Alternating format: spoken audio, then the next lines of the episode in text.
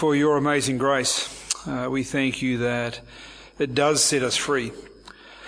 Father, we pray that as we look at uh, your word this morning, and, and particularly at the book of Galatians, Father, we pray that by your Spirit you will transform our hearts. Father, we pray that you'll convict us where we need conviction.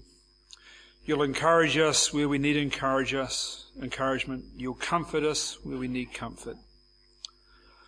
Lord, we thank you that your word is just an inexhaustible source of truth. We praise you for that. And as we look at this morning, Lord, we pray that uh, in return, we'll worship you.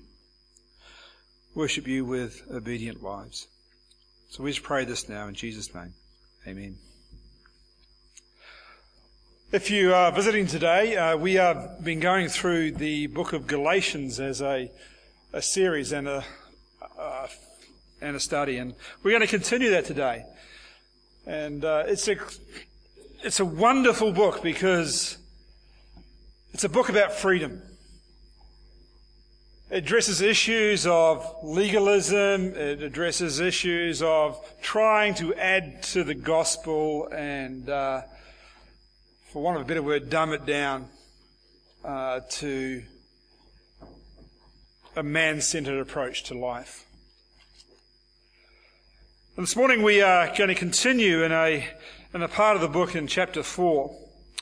But just by way of introduction, I think we need to just understand the context of where we've been and where we are going because it's quite a complex argument. Chapters 3 and 4 of Galatians are probably some of the most con, uh, sort of convoluted, complex arguments in the New Testament. And I think it's good to just think through um, where we're at.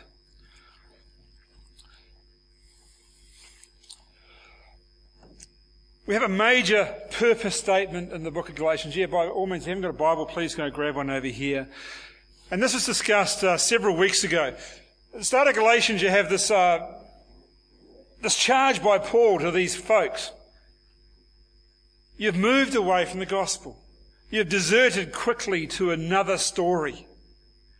And then he goes on and he, he talks about his own ability as an apostle and his own rights to preach the gospel to them. And he summarizes that at the end of chapter 2. And he says this, Yet you know that a person is not justified by works of the law, but through faith in Jesus Christ.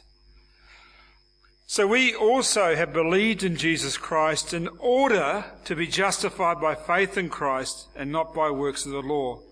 Because by the works of the law, no one will be justified. And further down in verse 19, he says this, For through the law I died to the law so that I might live to God. I have been crucified with Christ. It's no longer I who live, but Christ who lives in me. And the life I now live in the flesh, I live by faith in the Son of God, who loved me and gave himself for me. That's the major purpose of the book. And what he does through chapters 3 and 4 is he starts to dig a little bit deeper into this statement. He firstly digs into the fact that you are justified by faith, so he starts wrestling with that issue. And then he also digs into the fact that you now live for Christ. I now live in the flesh. I live by faith in the Son of God who loved me and gave himself for me. So he grabs these two principles of justification by faith and what it means to live in Christ. And the balance of the book of Galatians deals with one of those two issues. As uh, Longenecker has said, this passage in reality is not only the hinge between what has gone before and what follows, but actually the central affirmation of the letter. Salvation is by faith alone, through grace alone. Salvation includes justification, the point in time in which we are saved. That marvelous point in time when God calls us. June testified to that. That point in time when God calls us into His kingdom by His grace. That's justification. But hey, you and I, we live in this earth. We have the issues of walking by the Spirit or walking by the flesh daily in our lives. and the sanctification process is this whole issue of I'm now no longer living for myself, but I've been crucified with Christ. And the life I now live in the flesh, I live by what? Faith. And grace in the Son of God who loved me and gave himself for me.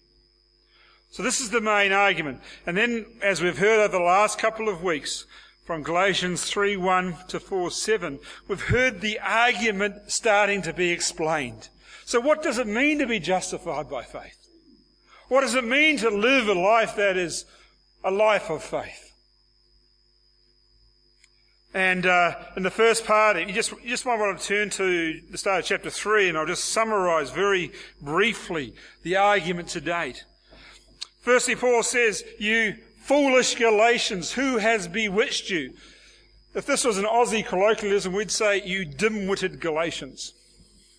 We might say something different, but I'll use dim-witted here because that's uh, a bit more savoury.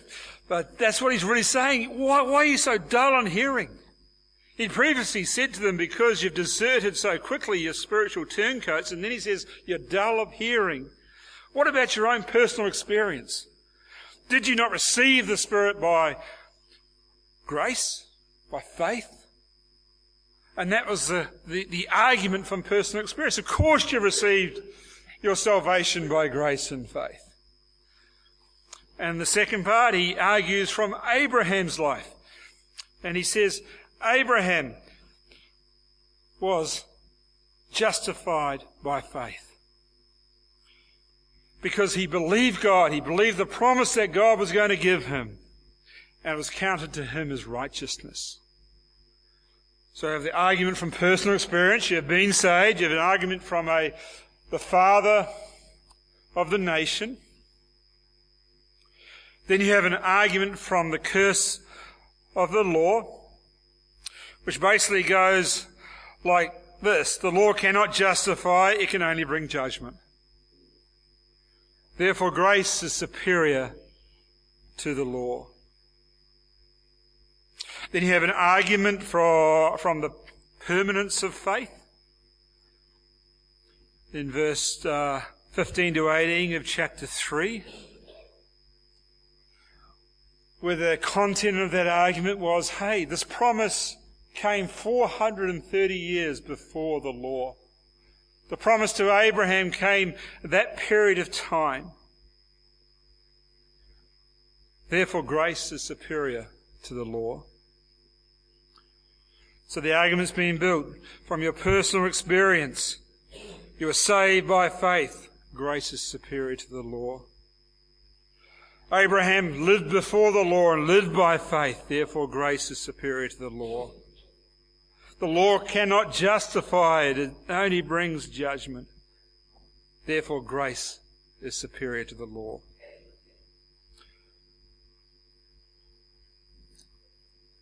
The fifth argument is the purpose of the law.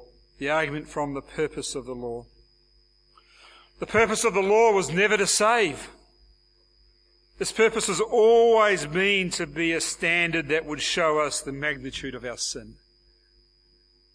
And Mike touched on that last week. That was the law. The law put some constraints around about us to, to show that uh, this is how far you're from God.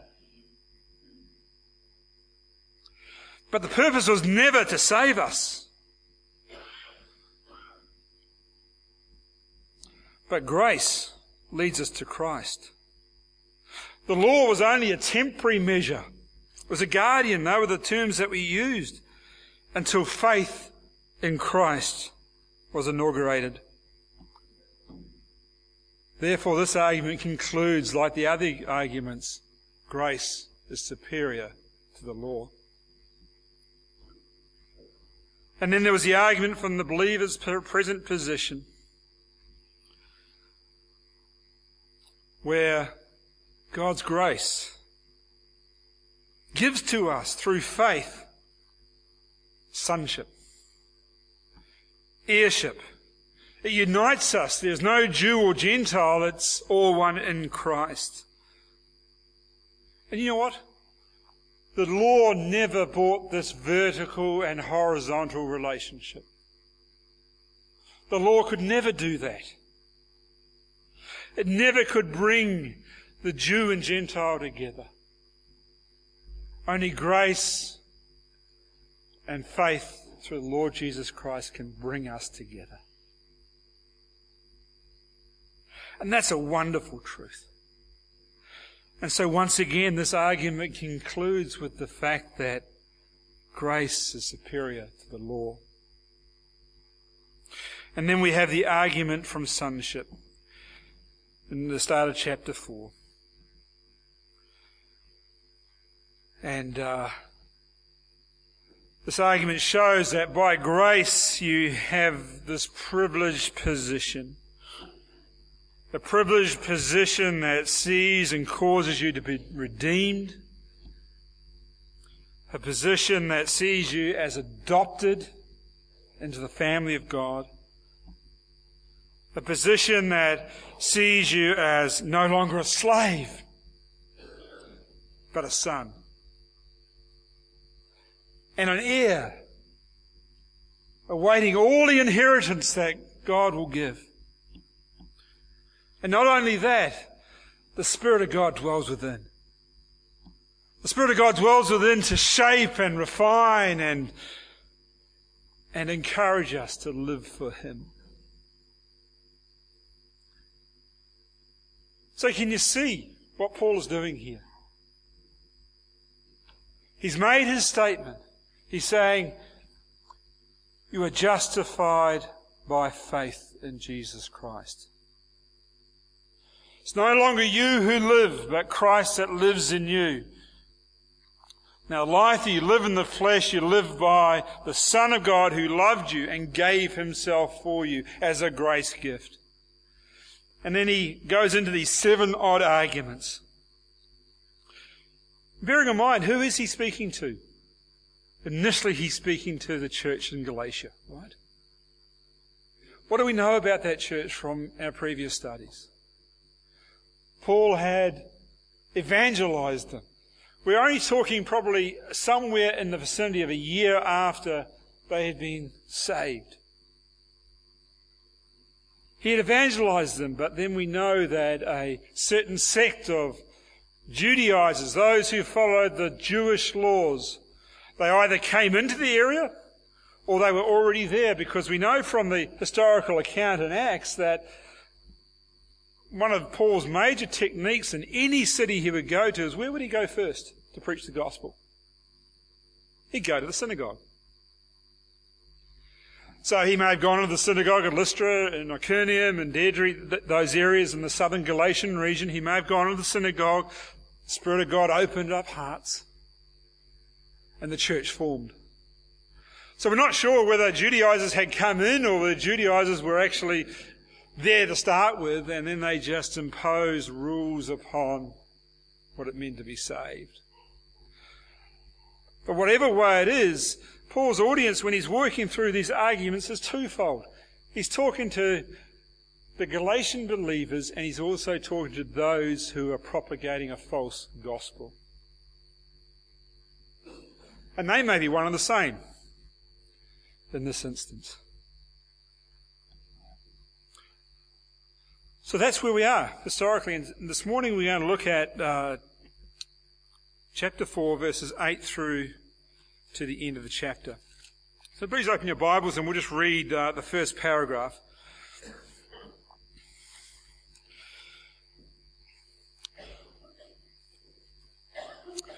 Verse 8 of chapter 4. Formerly, when you did not know God, you were enslaved to those by nature are not God's. But now that you have come to know God, or rather be known by God, how can you turn back again, uh, back again to the weak and worthless elementary principles of the world? Whose slaves you want to be once more. You observe days and months and seasons and years. I'm afraid I have laboured over you in vain. You can see by these first few verses, Paul's tone changes. He's moved from the position of arguing the case to a position of appeal. Paul has a huge pastoral heart for these people. He has a heart that is crying out because he sees the, the falseness of what is being taught. And he starts crying out to them. He says, Look, you know your former position. You know, you, you were under sin. You were enslaved. You did not know God. Every time we come across that particular saying in the New Testament, it, it, it's a clear reference to the fact that he's describing your position before Christ, especially in relation to Gentile believers or non believers in this state. He's saying, Look, you had no knowledge of God. You did not know Him. You were quite happily walking along in your way of life with no knowledge of God. And you're enslaved by your circumstance. You're enslaved by your culture. You're enslaved by sin.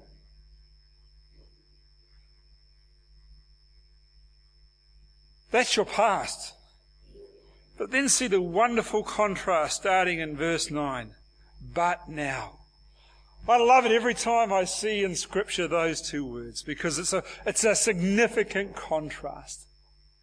And he goes on to explain, but now you have come to know God, or rather, to be known by God.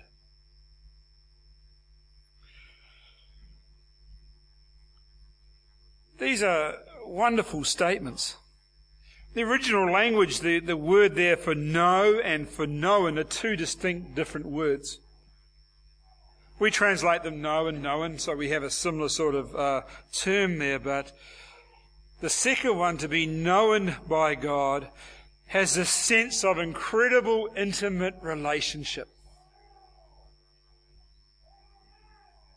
Or some would say even election. Humans do indeed come to know God, but they do so only because God first determines to know us in Christ.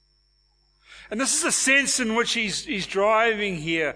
He's saying, you are deeply knowing by God. You have this incredible intimate relationship. He just previously explained that. You are sons and heirs.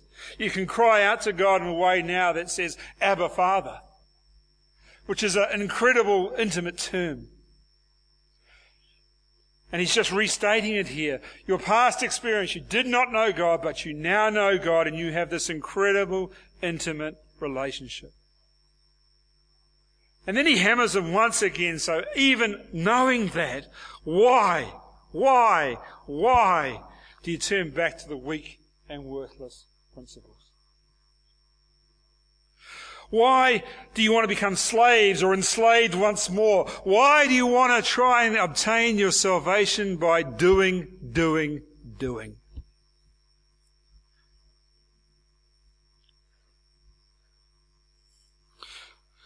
You know, the weakless and worthless elementary principles, we discussed that last week. It was mentioned uh, at the start of chapter 4 what they may have been.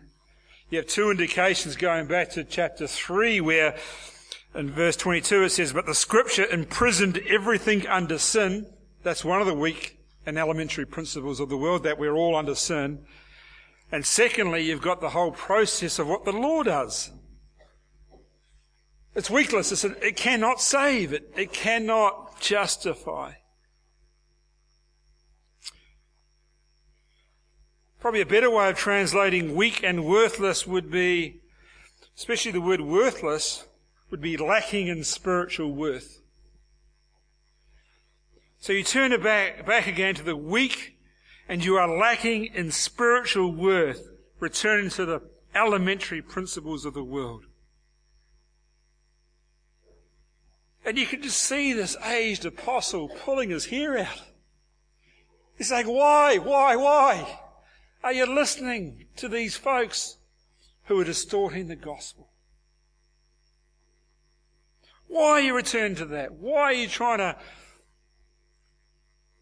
live by the flesh, as he'll explain a little bit later on? He doesn't line up particular uh, observances that are concerning him here. He gives a pretty broad brushstroke. He said, You're doing this by observing days, months, seasons, and years. Probably a reference to the Jewish festivals that you would do if you were a, a, Jew. But he's not really interested in, in um, explaining that. He just gives it a general reference. Because the issue is they were doing these things when they're trying to add to their salvation. And then he gives just a final plea Have I laboured for you in vain? Has the time I spent with you, the time I've counselled you, the time I've had meals with you, the time I've taught you about what the gospel of grace is? Because remember, Paul was the Pharisee of Pharisees. Remember, in his experience, he knew what it was to be transformed by the grace of God. He even states elsewhere in Scripture that, you know, according to the law, I was the most upright. That's a pretty arrogant sort of statement, but it's a true statement. That's where he was. If there's anything to be had by keeping the law, Paul would have had it. He says, I've labored to teach you that it's by God's grace and grace alone that we have freedom in Christ.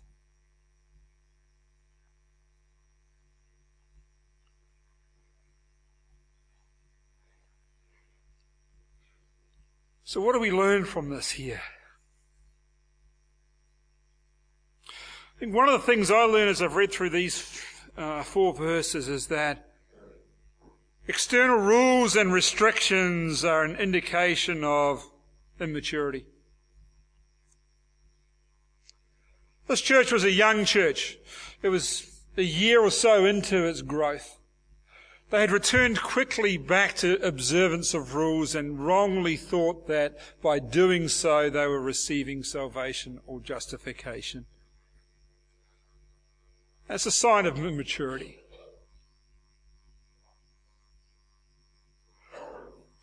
Reverting to the law for them was regressing in their walk of faith. You say, why so? You know why? Because then your walk in faith becomes all about you. It becomes all about doing. You become the centre of the effort and not the grace of God. And folks, when we become the centre of the effort, it results in works of the flesh.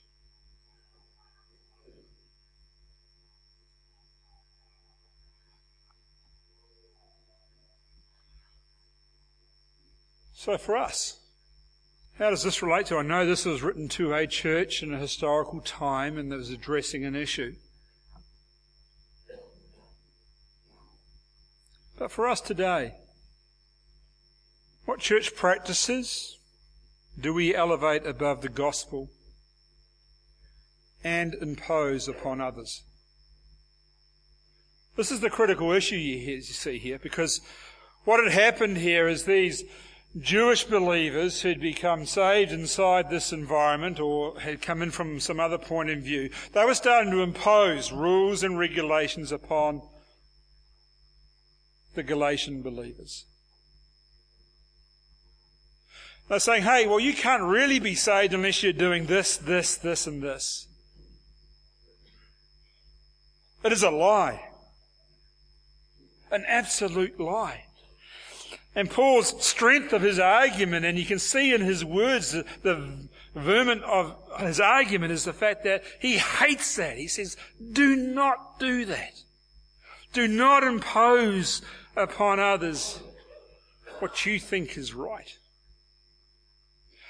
And as we go through the book of Galatians, especially as we get into chapters 5 and 6, you will see this um, reiterated time and time and time again. But I come back to the question what do we impose upon one another? That's not gospel centered.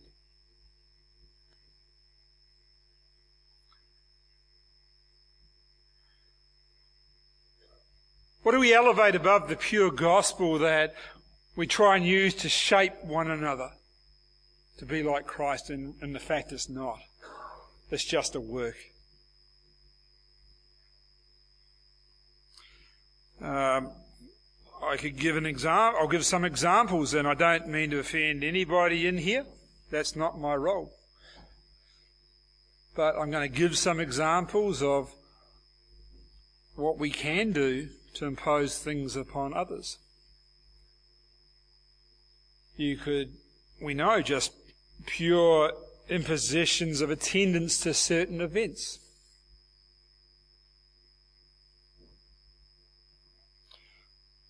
Uh, we could add to the gospel things that aren't in the gospel. Uh, for instance, I'll use, this is not selective, I'll just use this because I've been reading about it recently, the creation debate.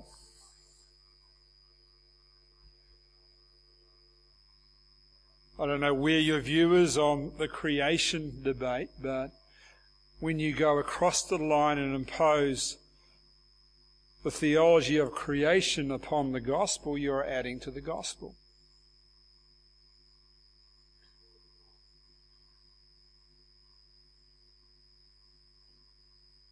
We may impose certain dress standards, certain codes, certain things. We don't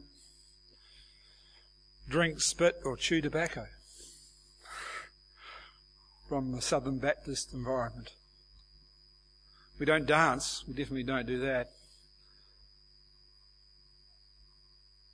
We may impose all these rules and say, well, this is what you must. You must not do these things to, if you're a Christian. It's a lie.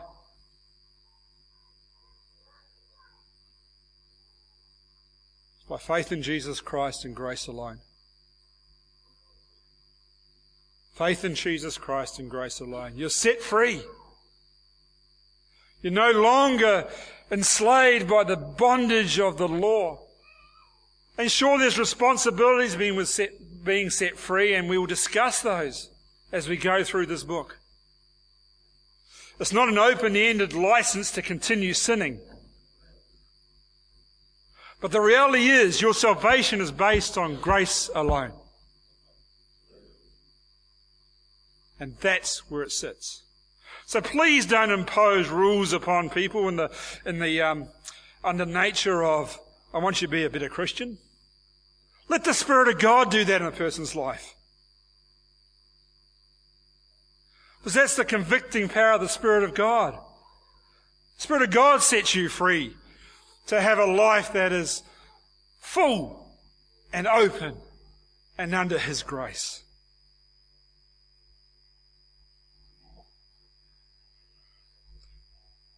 Let's continue. Let's read um, verse 12 through to verse 20. Brothers, I entreat you, become as I am, for I also have become as you are. You did me no wrong. You know it's because of the bodily ailment that I preached the gospel to you at first. And through my condition uh, was a trial to you. You did not scorn and despise me, but received me as an angel of God as Christ Jesus. What then has become of the blessing you felt? For I testify to you that if possible, you would have gouged out your eyes and given them to me.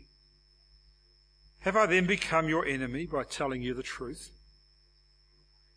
They make much of you, but for no purpose. They want to shut you out, that you may, that you may make much of them. It is always good to be made much of, for a good purpose, not only when I am present with you, my little children, for whom I am again in anguish of childbirth until Christ is formed in you. I wish I could be present with you now and change my tone, for I'm perplexed about you. Can you see Paul's pastoral heart here to this people? He's lamenting with them. What you see here is uh, the first imperative used in the book of Galatians. Uh, imperative means a command. The first command he already gives them in, in verse 12. Brothers, I entreat you, become as I am. Become there as a command. become as I am. He uses this language often, Paul. He, um, you know, he says, imitate me quite often through his letters.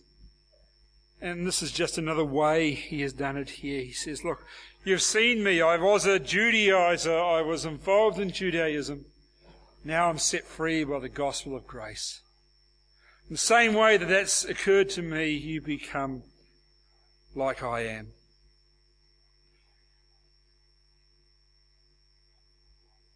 Uh, we see also through these verses, and I'll make very little comment on that, the Paul's purpose and occasion for being in Galatia was because of some physical ailment. Not sure what that is, whether it relates to the thorn in the flesh we hear of in Corinthians, may well do, but we're not really sure.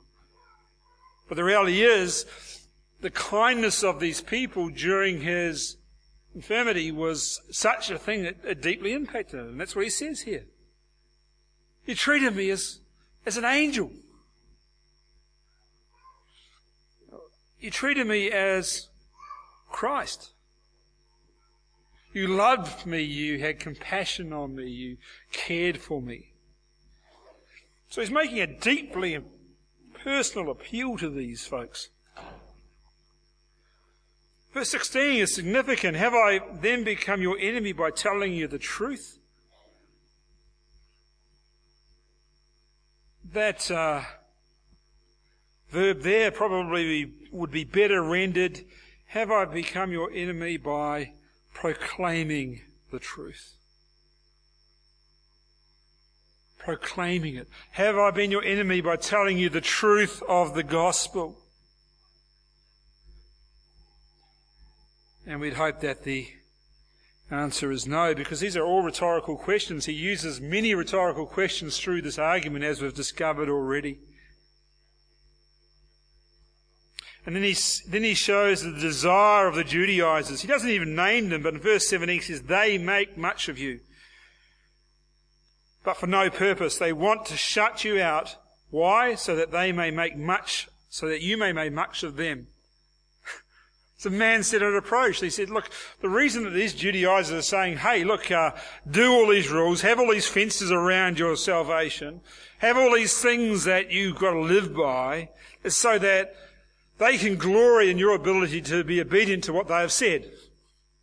It's a roundabout way of saying it. That's what he's driving. He said, well, that's just stupid. Because when that happens, you put the grace of God to one side. You put the work of the Spirit in a person's life to one side.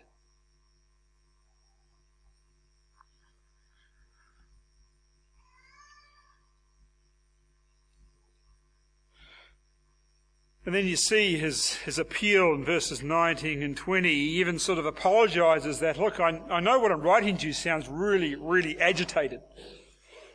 But he said, look, if I was with you, I'd be a lot softer in my tone. If I was with you there, I would, I would just present this in the way that we are friends because we are. And then he ends this appeal. Verse 21 to 31. Let's read this together. Tell me, you who desire to be under the law, do you not listen to the law? For it is written that Abraham had two sons, one by the slave woman and one by the free woman. But the son of the slave was born according to the flesh, while the son of the free woman was born through promise. Now, this may be interpreted allegorically. These women are two covenants. One is from Mount Sinai, bearing children for slavery. She is Hagar. Now, Hagar is Mount Sinai in Arabia. She corresponds to the present Jerusalem, where she is in slavery with her children. But the Jerusalem above is free, and she. Sorry, I've lost my place. But the Jerusalem above is free, and she is our mother. For it is written, Rejoice, O barren one who does not bear. Break forth and cry aloud, you have not in labour. For the children of the desolate one will be more than those of the one who has a husband. Now you, brothers, like Isaac, are children of promise. But just as at the time he who was born according to the flesh persecuted him who was born according to the Spirit, so also it is now. But what does the Scripture say? Cast out the slave woman and his son, for the son of the slave woman shall not inherit with the son of the free woman.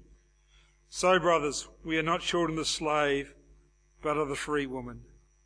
For freedom Christ has set us free. Stand firm, therefore, and do not submit again to the yoke of slavery.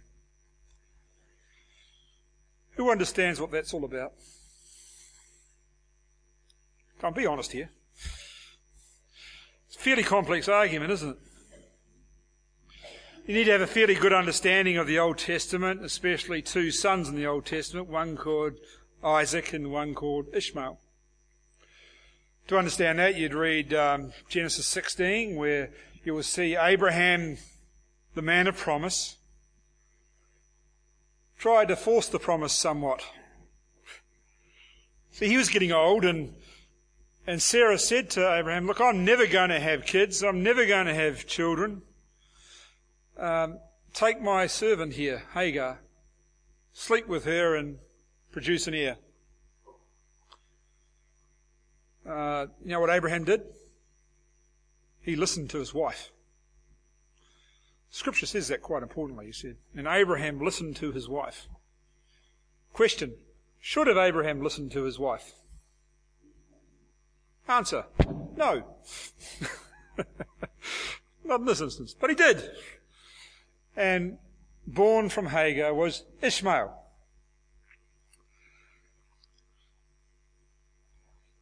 And you'll read that from that point in time when Ishmael was born to Hagar, there was nothing but animosity between Sarah and Hagar. And it culminates in 21, uh, chapter 21, where they're celebrating Isaac's birth. Now, Isaac was the son of promise. Isaac came from the very loins of Sarah and Abraham, the son of promise. And uh, they were celebrating his birth and they sent Ishmael away. Read about it, Genesis chapter 16 and 21. And this frames this whole allegory. Now, allegory is something interesting. It's not used often in Scripture to interpret stuff. It is here, and probably once else in the New Testament, uh, 1 Corinthians 9 9. How do we know that? Because it says so. Verse 24. Now, this may be interpreted allegorically. What does it mean to interpret something allegorically? You take a historical event, and you say, well, this is a picture of something that's going to happen or is happening now. They're unrelated terms in a lot of ways, but there are some related principles undergoing there. Now, allegory by way of example is probably not a uh, common way of interpreting Scripture. I would hope that most of us in this room would want to interpret Scripture from a historical, literal, grammatical perspective. That means we look at the historical content, we look at the literal language and the, the semantics of that, and um, we base our interpretation upon that. If you start allegorizing Scripture, you get in trouble. And this hasn't been, this is a problem that's gone through the ages. But in this case, the scripture says this is an allegory, so we've got to try and understand it in that terms. So that's what we're going to do. Is very simply. So he's looking at the present, the children of promise. Abraham has two sons. He has one son of a slave woman, Ishmael. He has one son of a free woman, Isaac. One is born according to the flesh. So just explained. He, he, he listened to his wife and he lay with Hagar and this son was born according to the flesh. But one was born according to the promise. And the promise God said to Abraham in Genesis 17, go outside, look up at the stars. The stars you see, I will make you a nation greater than the stars you can see. Through your own loins. And he did. And that was through the son of promise, Isaac. At the age of 99 and 90. A miracle. In this allegory, we have two covenants being talked about. We have a covenant at Sinai, and we have the new covenant. Hagar was born in slavery, born under the covenant of Sinai, born under the law, born under the flesh. Sarah was born in freedom. Sinai covenant was present Jerusalem, as explained in this text here. New covenant was upper Jerusalem. It's interesting that uh, in verse 27 we have a, a, direct quote from Isaiah 54, which talks about God is going to be faithful to his promise and, and the nation in Jerusalem will rejoice because of his faithfulness. Under the two covenants, one set of children are enslaved and the other set of children are free. So, what does this mean from an application perspective? How do we apply this? How are the Galatians to apply it, and what does this actually mean? Well, I think it's this is where he's driving here. You're not like Ishmael. You're not children of slavery. You're not like Ishmael. You're not the persecutor. And you're not like Ishmael, who was rejected by God. But you are like Isaac. You're a child of promise, or you're children of promise. You're like Isaac, you are persecuted by the other son. And you're like Isaac, you will inherit the promise.